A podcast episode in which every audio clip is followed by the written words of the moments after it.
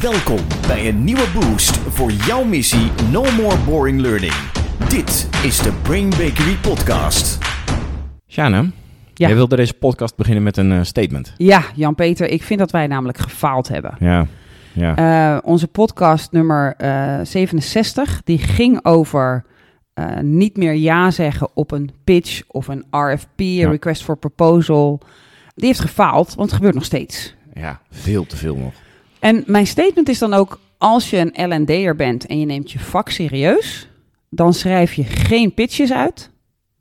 En ook, als je een L&D'er bent en je neemt je vak serieus, ga je niet in op een pitch of een RFP. Dan doe je dat niet. Als je het wel doet, ben je een lore van een professional. Zo. Ja, En ik denk dat mensen van je gewend zijn inmiddels, als ze veel luisteren, dat als jij je opwindt, dat ze dat ook heel erg horen. Maar dit is een andere vorm van opwinding. Dit zit, Ja. je, dit zit je dwars. dit zit me dwars Ja. en al een tijd. En ik heb Ja. er diep over nagedacht. En ik heb nu, denk ik, de finale uitleg die we allemaal kunnen gaan gebruiken gevonden. En die wil ik heel graag delen. Maar ik wil ook even eerlijk stilstaan bij het feit dat het gevraagd worden voor een pitch heel veel jaatjes in je losmaakt. Heel veel "Ah, wat leuks in je losmaakt. En dat ik die heel erg begrijp, want die heb ik ook allemaal. Ja. En misschien moeten we daar even als eerste bij stilstaan voor ik de finale uitleg geef. Ja, laten we daar even bij stilstaan. Je opent je mail of je neemt de telefoon op. ja. En eh, een partij aan de andere kant van de, van de lijn of van de e-mail die zegt: Wil jij meedoen? We willen een traject. Wil je meedoen aan een tender of een RFP of een pitch? Ja, en je hoort in hun stem en in de mail al... jij mag verheugd zijn dat we jou uitnodigen. Ja, En ook vaak een trots aan de kant van... we hebben jouw partij geselecteerd. Hè? Dus, dus wat het met je doet is... wauw, hoe komen ze bij ons? Ja. Wat gaaf om te horen. We zitten erbij. Heel veel partijen zitten er niet bij, maar wij wel. Dus het, het voelt als een grote eer als je uitgenodigd wordt. Ja. En ik denk ook dat het dat ook echt is. Ja. En die, dat eergevoel stopt mij in een... "Ah, Ja, dit wil ik gaan doen. Tuurlijk, tuurlijk. Zeg maar door welke hoepels ik moet springen, ik wil het doen.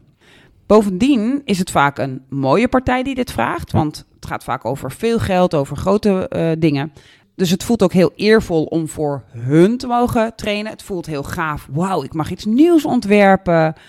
Alles in ons. We hebben veel werk voor ja, trainers. over het algemeen zijn het grote trajecten Ja. voor veel mensen. Dus Ja. je kunt, denk je, heel veel impact eh, gaan maken. Ja, Je kunt iets goeds doen. ja. Je mag de wereld een stukje mooier maken. Dus Ja. Dus de ja's vliegen je om Ja. de oren, komen naar boven. Ik ben eh, nogal een flap uit soms. Dus mijn ja heeft vaak al geklonken voordat ik dan na kan Ja, denken. dat Oh, kan dat ik, ga eh, jij nu leuk bevestigen. Bedankt daarvoor, Jan-Peter.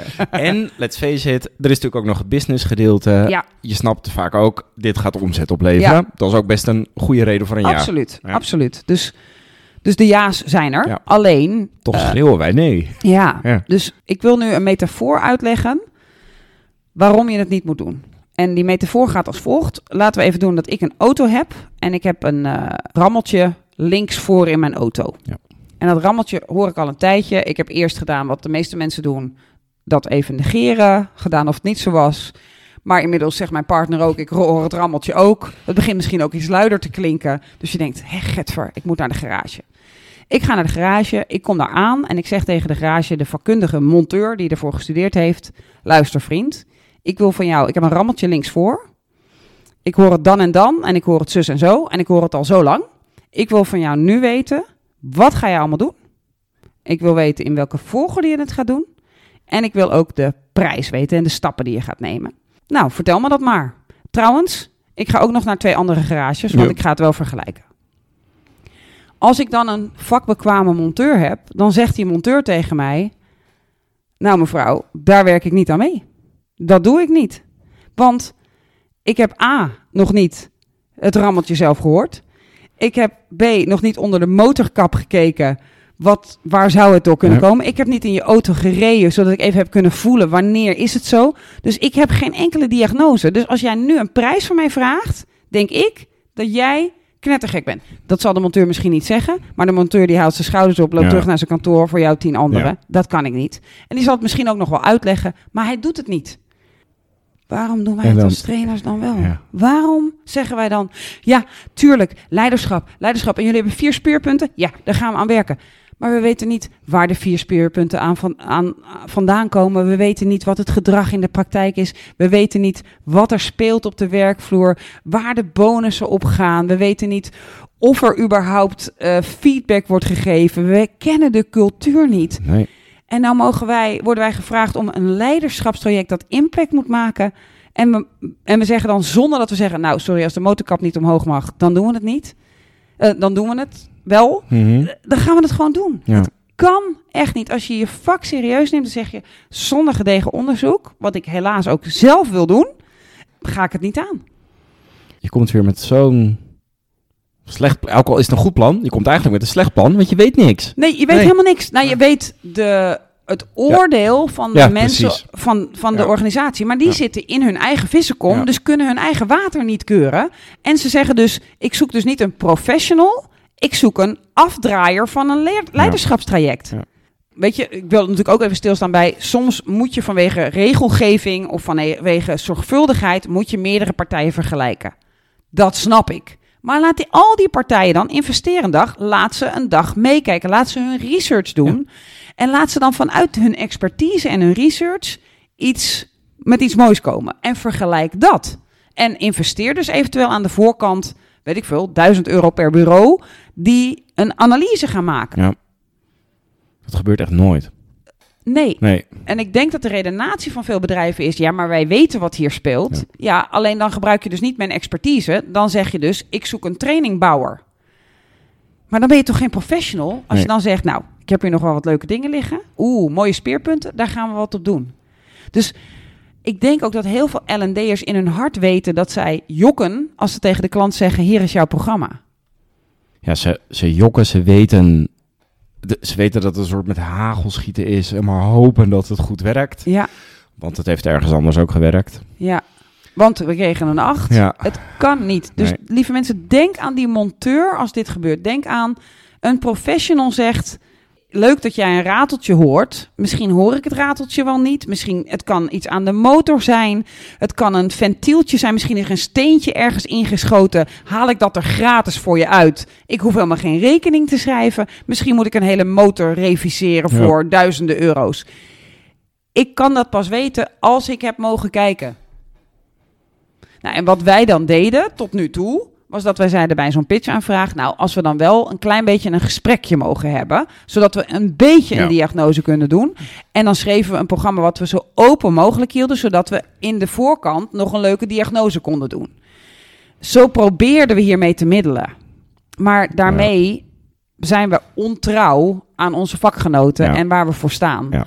We staan er namelijk voor dat wij niet alleen een training geven, maar dat we ook een design afleveren dat zorgt voor impact. En, en dat is ook waarom ik ooit voor mezelf ben zeggen. begonnen. En no more boring learning. Als je fan bent van de missie, ook maar 1%, dan sta je hier ook achter. Wat je niet meer wilt, is wat er op school gebeurde. Dat je les saai was, niet afgestemd op jou, niet leuk, spannend, entertainend. En dat die les nergens toe leek te leiden, want je vroeg je af, ja, wanneer Waarom? hoef ik ook Ja. te, ooit te berekenen dat een kogel die vanaf drie kilometer hoogte valt op een autoscherm, waarom die deuk dan drie... Wanneer ga ik Ja. dat wat, wat, wat is de relevantie voor me? Dus die twee aspecten die wil je altijd dienen als trainer, als L&D'er. Je wilt zorgen dat het leuk en enerverend en spannend is. En je wilt zorgen dat er impact gemaakt wordt. Ja, daar ben ik voor, voor mezelf Ja. begonnen. Dus je Ja. hebt ze allebei nodig. En die kun je denk ik alleen doen als je de diagnose kunt stellen. Als je weet, wat gebeurt daar nou? Ja.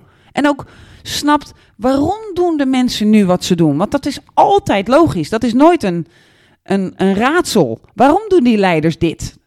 Ja, en dat is precies wat je al eerder zei. Dan denken de mensen die zo'n pitch uitschrijven, zo'n tender uitschrijven, denken dat ze dat doorhebben en snappen. Ja. Dat kan zo zijn. Ja, Maar je kijkt, je kijkt vanuit je eigen perspectief, vanuit je eigen organisatie. Je wilt jezelf misschien ook niet gelijk helemaal als organisatie heel Ja. kwetsbaar opstellen door te zeggen: hier hebben we het enorm verkloot. Daardoor doen ze nu dit niet meer of doen Ja. ze juist dit wel. Nee, nee, maar het is nog erger, Jan-Peter. Wat goed, want je zet me aan het denken. Het is nog erger. Wat zij dus zeggen is, wij horen een rateltje. En onze oplossing is, Oh ja. we Ja. willen geen rateltje meer. Ja. Maar ze gaan niet in op wat maakt dat dat rateltje daar zit. En dat is wat die monteur wil weten. Is het een klein steentje? Is het een stuk van de motor wat er is afgevallen en staat die op exploderen? Er kunnen twintig redenen zijn. En die redenen vragen allemaal een andere aanpak. En zij denken met ons leiderschap moet strategischer, moet menselijker en moet, ze moeten van operationeel naar tactisch leren denken. Ja, dat is de einduitkomst, maar dat is niet de diagnose van wat er nu gebeurt. Ja, het rateltje moet weg, dat snap Ja. ik. Maar hoe, waar het vandaan komt, dat wil ik eerst zien. Ja. Ik moet onder die motorkap. Nou, daar wou ik het eigenlijk bij laten. ik denk de kortste, kortste podcast ooit. Ja, misschien wel de belangrijkste. Mm. Ja.